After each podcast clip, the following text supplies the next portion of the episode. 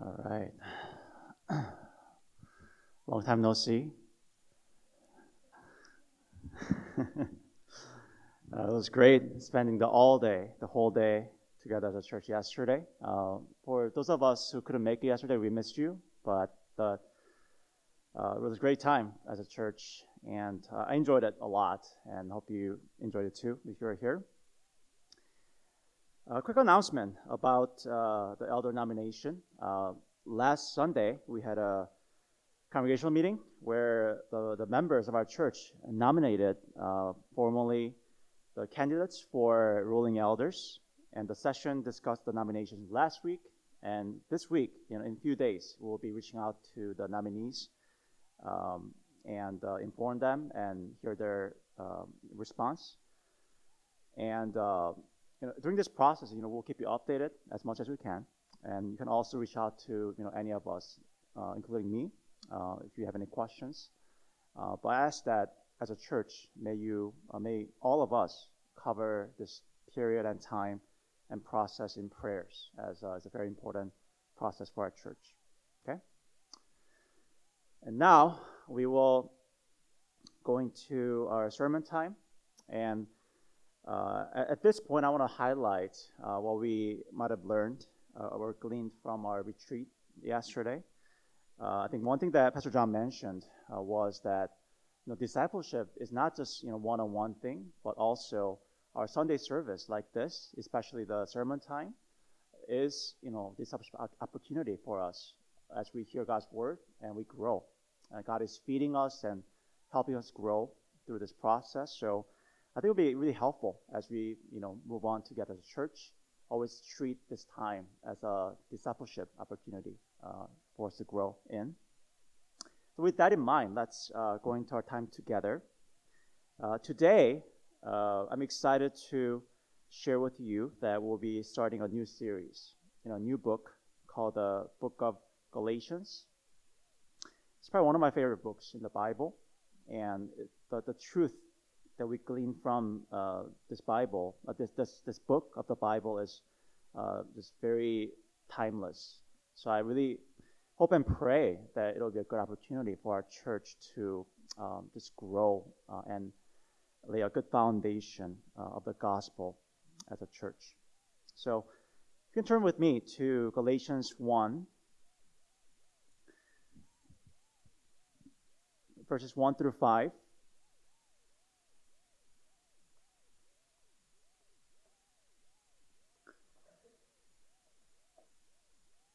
I'll read it for us and I'll pray and uh, we'll jump right into the, the message. Galatians 1 1 through 5.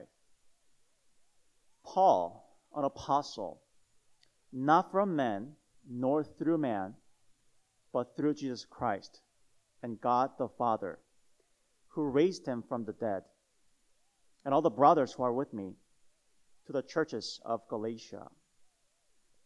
Grace to you and peace from God our Father and the Lord Jesus Christ, who gave himself who gave himself for our sins to deliver us from the present evil age, according to the will of our God and Father, to whom be the glory forever and ever.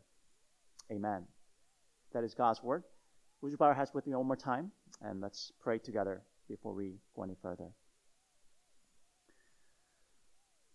Heavenly Father, we thank you for uh, this time. Thank you that we can uh, hear from you, from your word as a church, uh, as we uh, are coming from different places of our week. Um, you know, besides the, the retreat that we had yesterday, uh, we are coming from uh, different difficulties of our lives and our callings, relationships.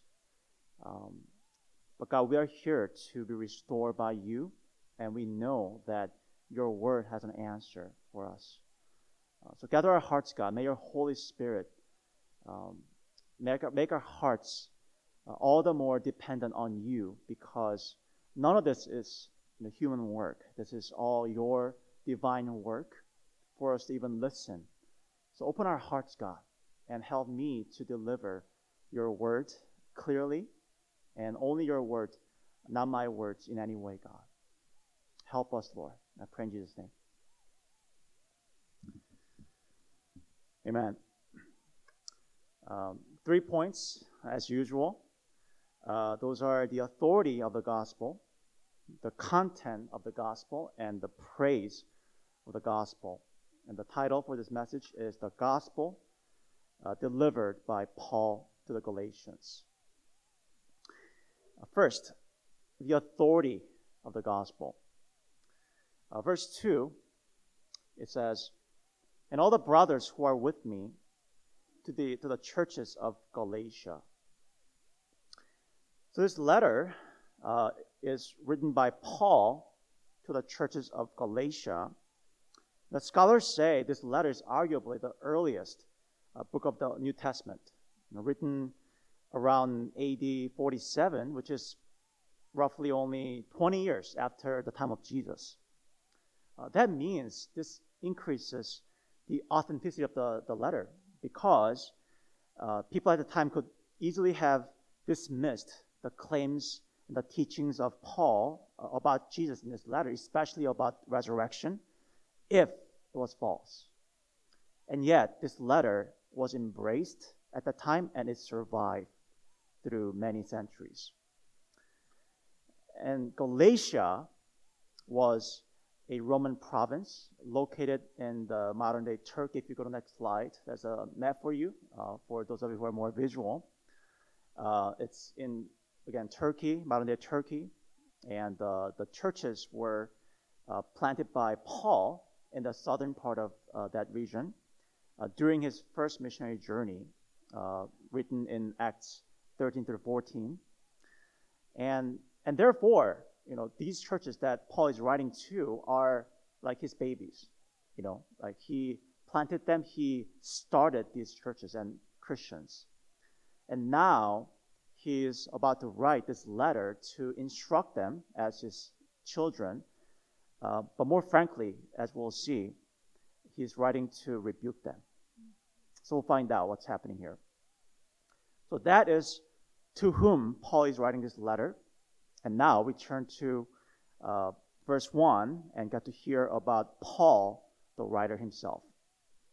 Verse 1, it says, Paul, an apostle, not from men, nor through man, but through Jesus Christ and God the Father who raised him from the dead.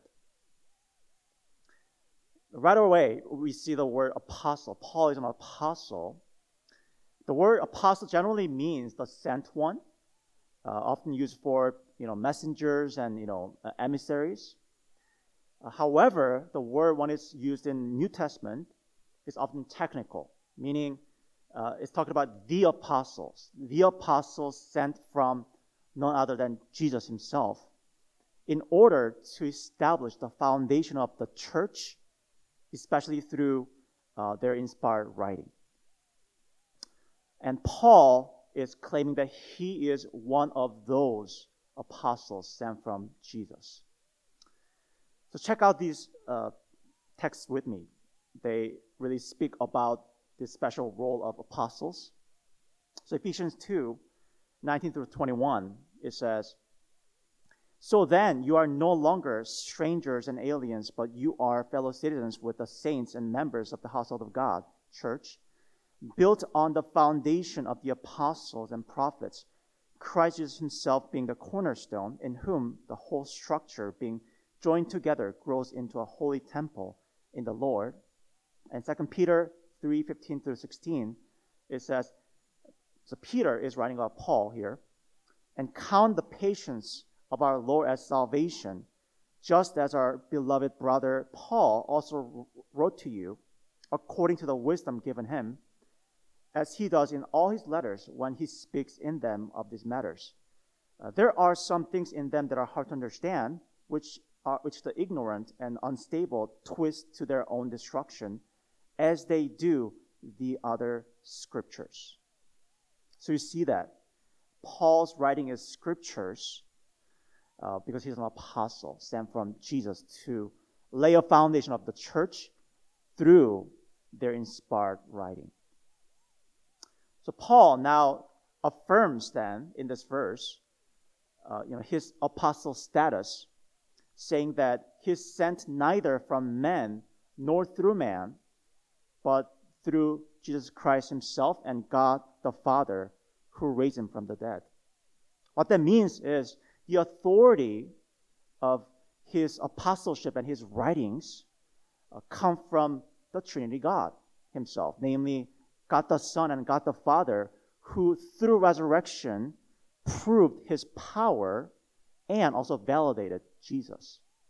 And of course, God the Holy Spirit is implied here because he was involved when Jesus called Paul to be an apostle. So therefore, you know, what Paul says in this letter and also in his other letters in the New Testament must be heeded and obeyed. That's what it means. And Paul likely is bringing this, you know, heavy stuff up right away at the beginning of this letter uh, because, you know, we'll see later on that false teachers crept into this church, or these churches rather, and they challenged Paul's authority and the, the gospel that Paul was preaching.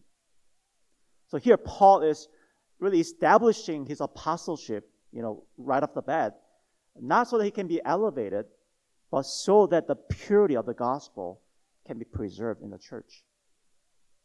So therefore, Galatians, you know, acknowledging his authority as apostle and his writings, they must regard and honor what he's about to say and also what he says in other letters to be the word of God and embrace and obey it as such. And that is not just for Galatians, it's for us too, those of us who live in the 21st century. You know, we must also regard um, as the Word of God all the New Testament letters, you know, that were written by the apostles and their associates, and all the Old Testament books uh, that Jesus himself and the New Testament authors affirmed. Meaning the entirety of the Bible, the, the all 66 books of the Bible are authoritative Word of God. And they're to dictate our lives, and when obeyed, they give us life. You know, when in this day and age, you know, when we use all, use our smartphone and you know scroll through a lot of things, you know, say social media, you know, we do read and hear of many different words, right, from different people. Some of them are really significant and good and memorable, so we remember them. Some of them are not so good, so we forget them.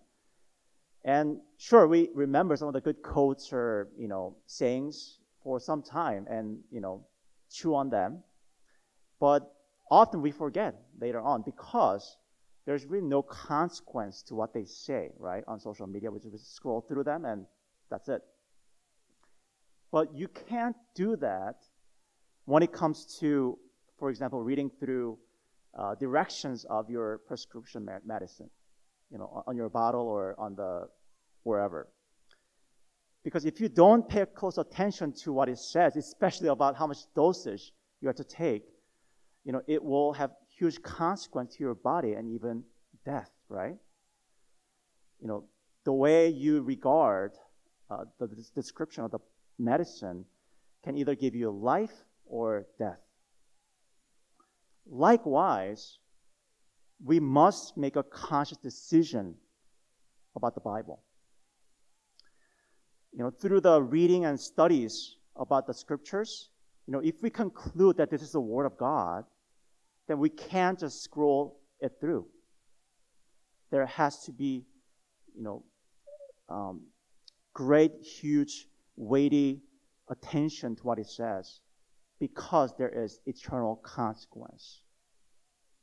And at this point, what C.S. Lewis says is helpful in Mere Christianity. If you go to the next slide, I quoted the entirety there, but uh, here's what he says about Jesus, but it applies to scriptures too. He says, I'm trying here to prevent anyone saying the really foolish thing that people often say about him, Jesus. That I'm ready to accept Jesus as a great moral teacher, but I do not, do not accept his claim to be God. That is the one thing we must not say. a man who was merely a man and said the sort of, sort of things Jesus said would not be a good moral teacher. He would either be a lunatic on the level with a man who says he's a poached egg, or else he would be the devil of hell. Uh, you must make your choice.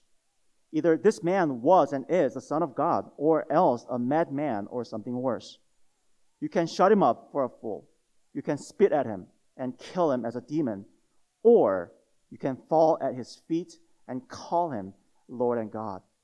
But let us not come with any patronizing nonsense about his being a great human teacher.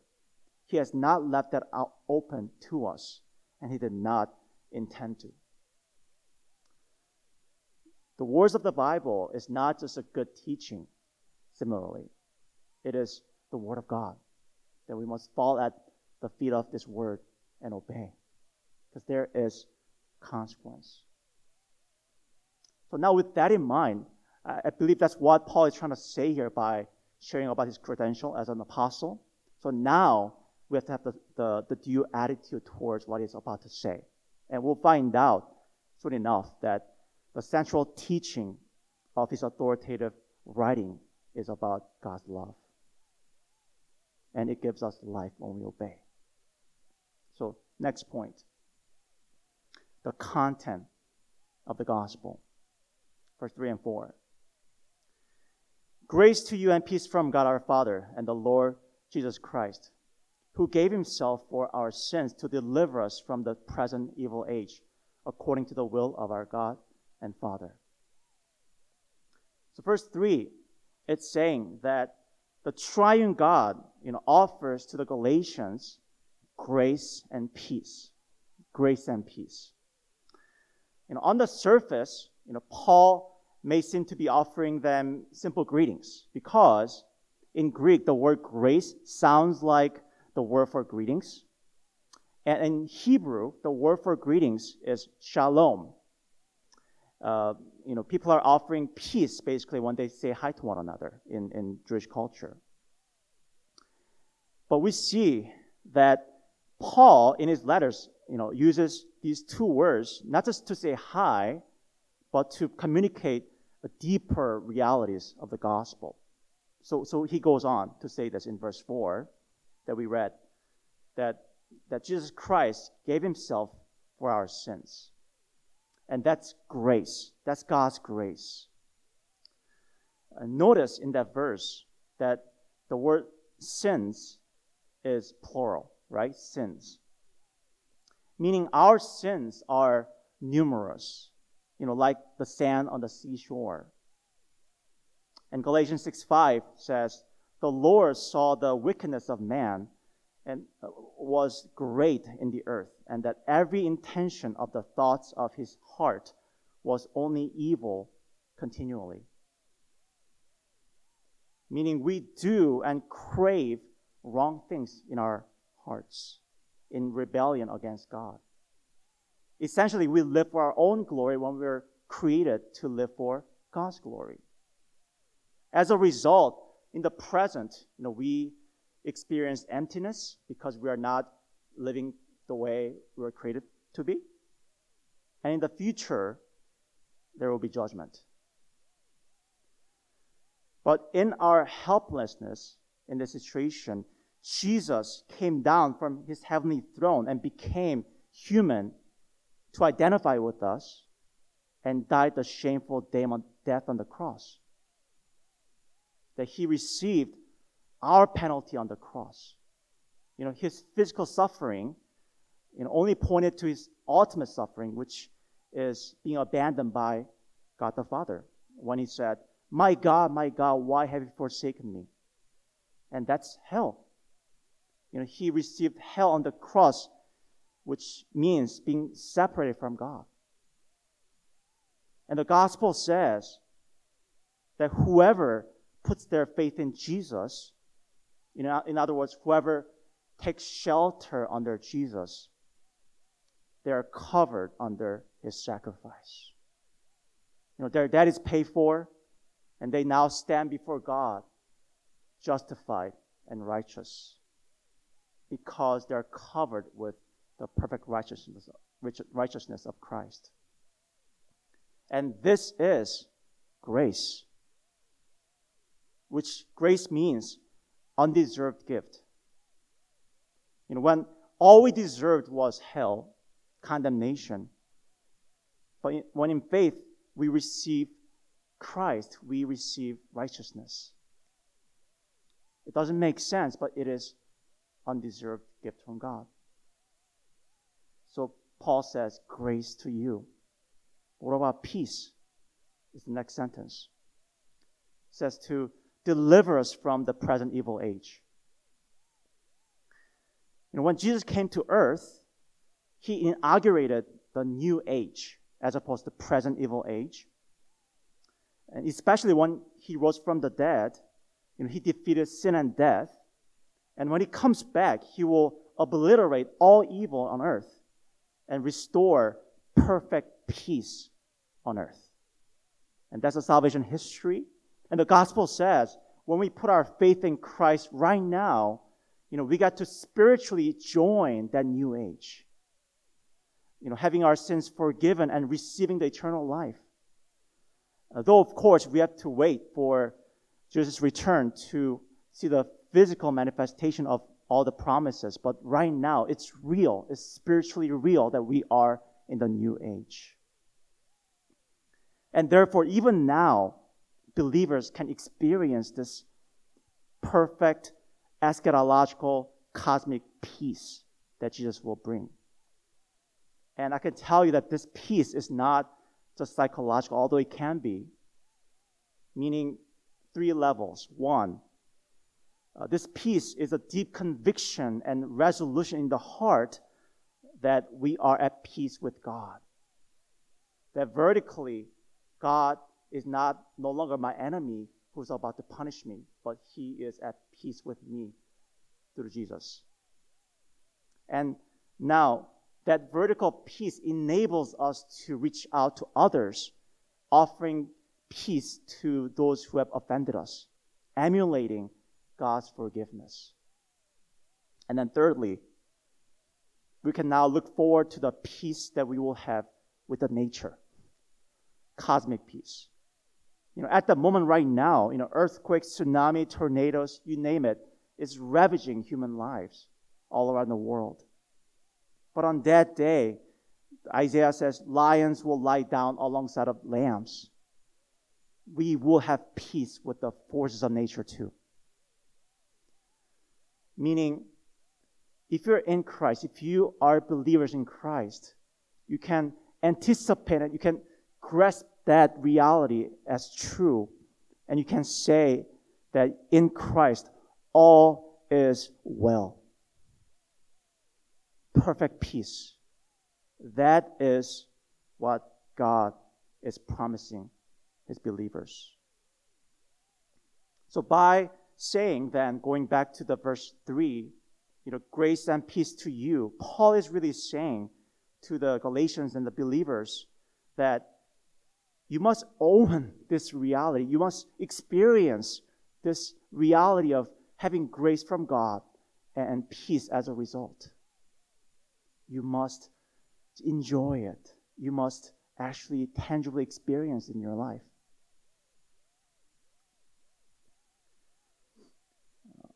The next slide, there's a, a movie called uh, Saving Private Ryan. Uh, it's a movie about World War II uh, that shows some gruesome details of war. I think it's a great movie in many regards. But here's a story. Here's how the story goes. Uh, there's a family in, um, in the US that sent all four sons to the war, and, and three of them perished. They, they got the news but one went missing.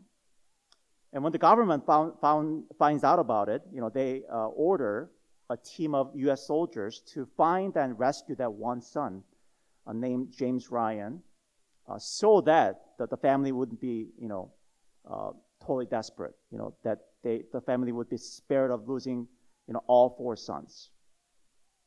And fast forward, the team of soldiers uh, does find Private Ryan, and in the end, uh, you know, most of the team members die while trying to protect Ryan. Uh, and then the, the ending of the movie, uh, maybe go to next slide. It goes like this. So that's the elder Private Ryan uh, standing or sitting in front of uh, the grave of the team captain. And there, you know, in, in tears, he says that he has tried to live the best life that he could live in light of the sacrifice of the soldiers who died for him. Uh, he's saying that because, you know, at this point and also throughout his life, he realized that his life is precious, that his life is undeserved, right? Because he should have died. But because of the sacrifice of the soldiers, his life is a gift now. And the peace and the, the scene, I think Spielberg really depicted the peace of the scene, the peace that he enjoys and that the nation enjoys is undeserved too. It's, a gift. And, and think about it, just kind of coming out of the movie now, just think about maybe our own lives too. You know, in, um, maybe we think this on only Memorial Days, but truly the, the peace, the relative peace in this nation that we enjoy is a gift, you know, because there are many men and women who have served our country sacrificially. And that's why we get to have this life and, and relative peace that other people in the na- other nations do not enjoy right now, even at this moment. Everything's a gift from God because of the sacrifices. And now, zoom all the way out. Jesus Christ he died the death of all deaths. And he sacrificed the sacrifice of all sacrifices so that we can have life and peace. You see?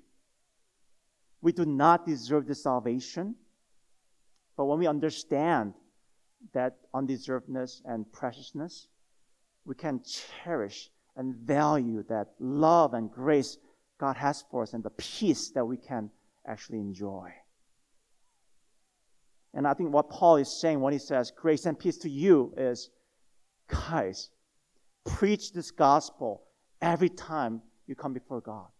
You know, we talked about in, in, in the, during the retreat the rhythms of day and weeks, you know, spending time with God. We are to always tell us and preach to ourselves of this gift of life.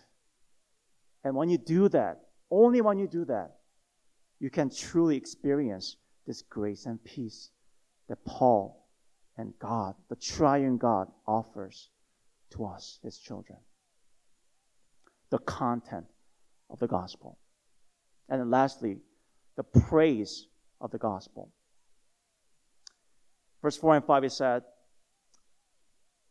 Jesus Christ, who gave himself for our sins to deliver us from the present evil age, according to the will of our God and Father, to whom be the glory forever and ever.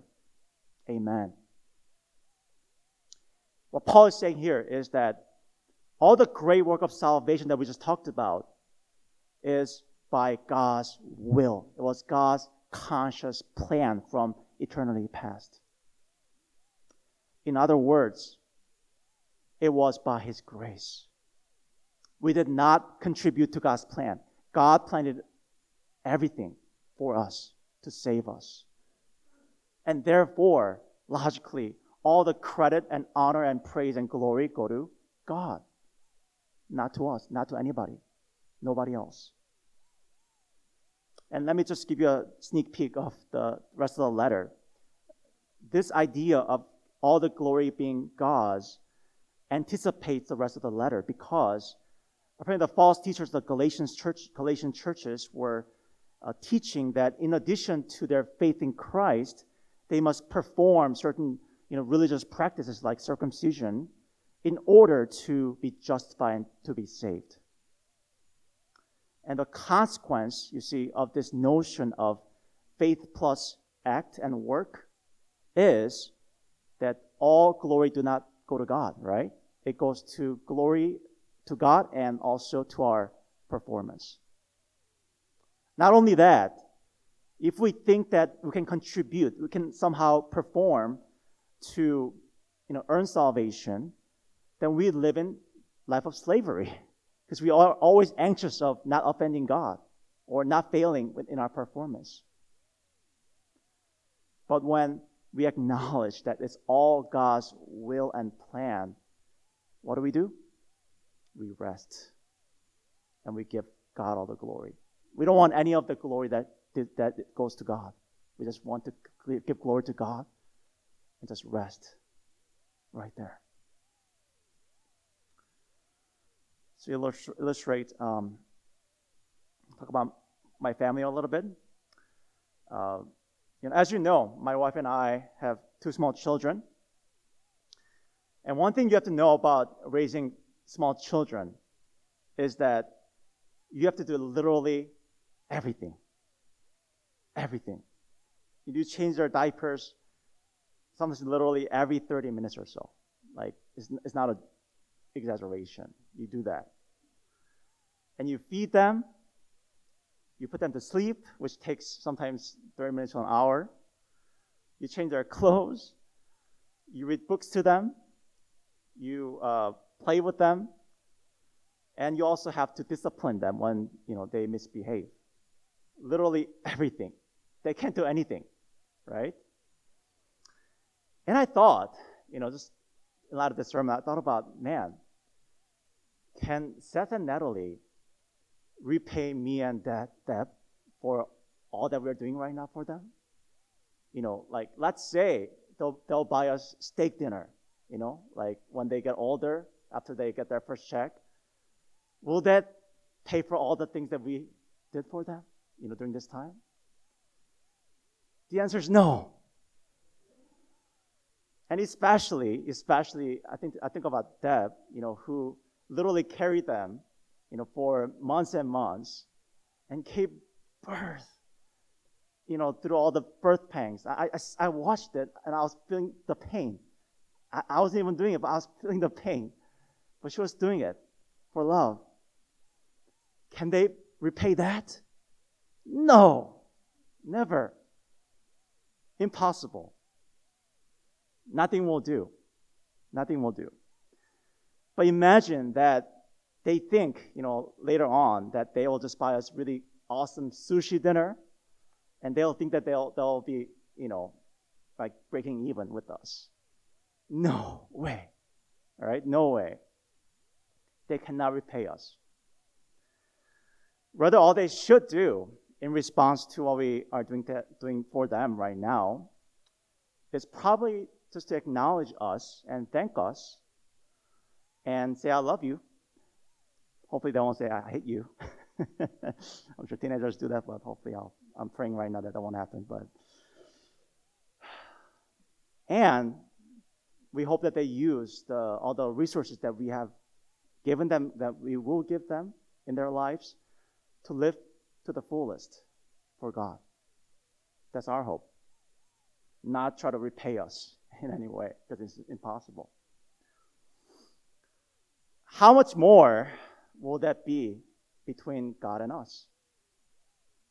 We cannot pay God back somehow and somehow contribute to what God has done for us or God will do for us through our performance. There's no way.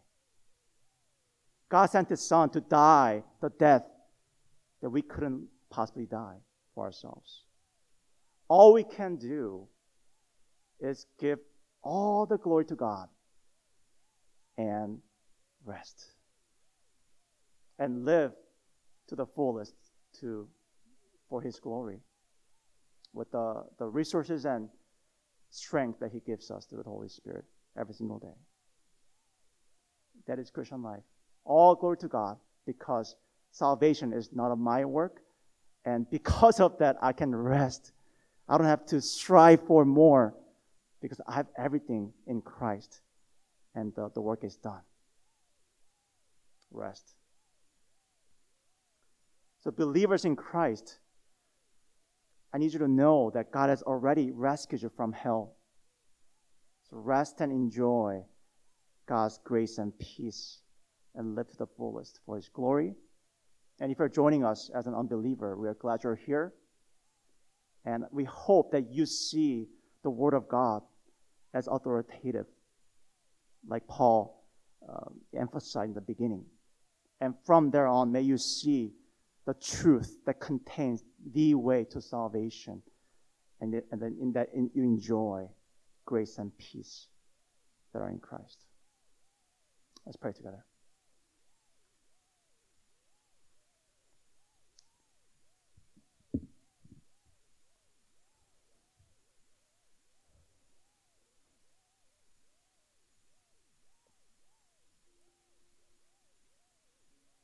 Before we uh, respond in the song, um, let's spend some time in prayer and uh, may we uh, just um, in our minds walk through uh, this passage, especially what Christ has done for us. That He bled for us, He was pierced for us he left his heavenly throne, came and died for me, died for you. And that was a gift that we can never somehow pay back. He gave it to us, and He just wants us to receive it and rest in that. May we recite this right now before it escapes our mind somehow. And then we'll respond uh, with a song. Let's pray together. I'm really excited for uh, this series because uh, if we really understand the gospel and apply it in our lives, uh, there's nothing that we can fear in our lives because if you have assurance that uh, you are at peace with God, and from there on, all other pieces um, flow. What, what is that you fear? Um, God is pleased with you. You can rest in that. We don't have to strive for any other things in life because we, we get to realize that we have everything we need in Christ. So let's meditate on the gospel together before um, we finish. That Jesus Christ died for you. That He's your life now. In Colossians 3 it says, He is your life. You're hidden with Him in, in God. Your life, your identity, your fate, uh, your worth is all bound up in Christ. He's your life. And that's all you need. That's all you need. When things go wrong in our lives, we have Christ. When things go well and great in our lives, we realize, oh, Christ is better. He's my treasure. He's my life. So let's ask God together right now that He would instill the truth of the gospel in our hearts right now and throughout our days and weeks. So we will not uh, depart from this gospel, but stay grounded in this gospel. So we can live our lives to the fullest for His glory. Let's pray together. Heavenly Father, we thank you for uh, your amazing, amazing love for us. You sent your Son to die in our place. Uh, he died a gruesome death. He did not shy away from the sacrifice that would cost him his life and his uh, eternity with you. And because he died and rose again, and he's in heaven now, our life is in him. Thank you, Lord. God, we uh, strive for many things in our lives. And when we don't get what we want, uh, and when we get what we don't want, uh, our hearts ache, and um, our whole identity can be, um, you know, sh- shaking, and uh, we suffer. Lord, uh, may you bring us back to the gospel and know that we're so loved and we are secure because of the grace and peace that we have in Christ. So that we can go back out into our work, our school, our relationships, whatever might be, um, you know, making us losing, making us lose sleep day by day. Help us, Lord. Help us rest in you right now. And give all the glory and praise to you. Help us, God.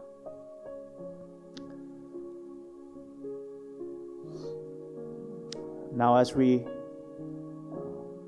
look to the gospel and fix our eyes on our identity in Christ, may the grace of the Lord Jesus Christ and the love of God and the fellowship of the Holy Spirit be with you all now and forevermore.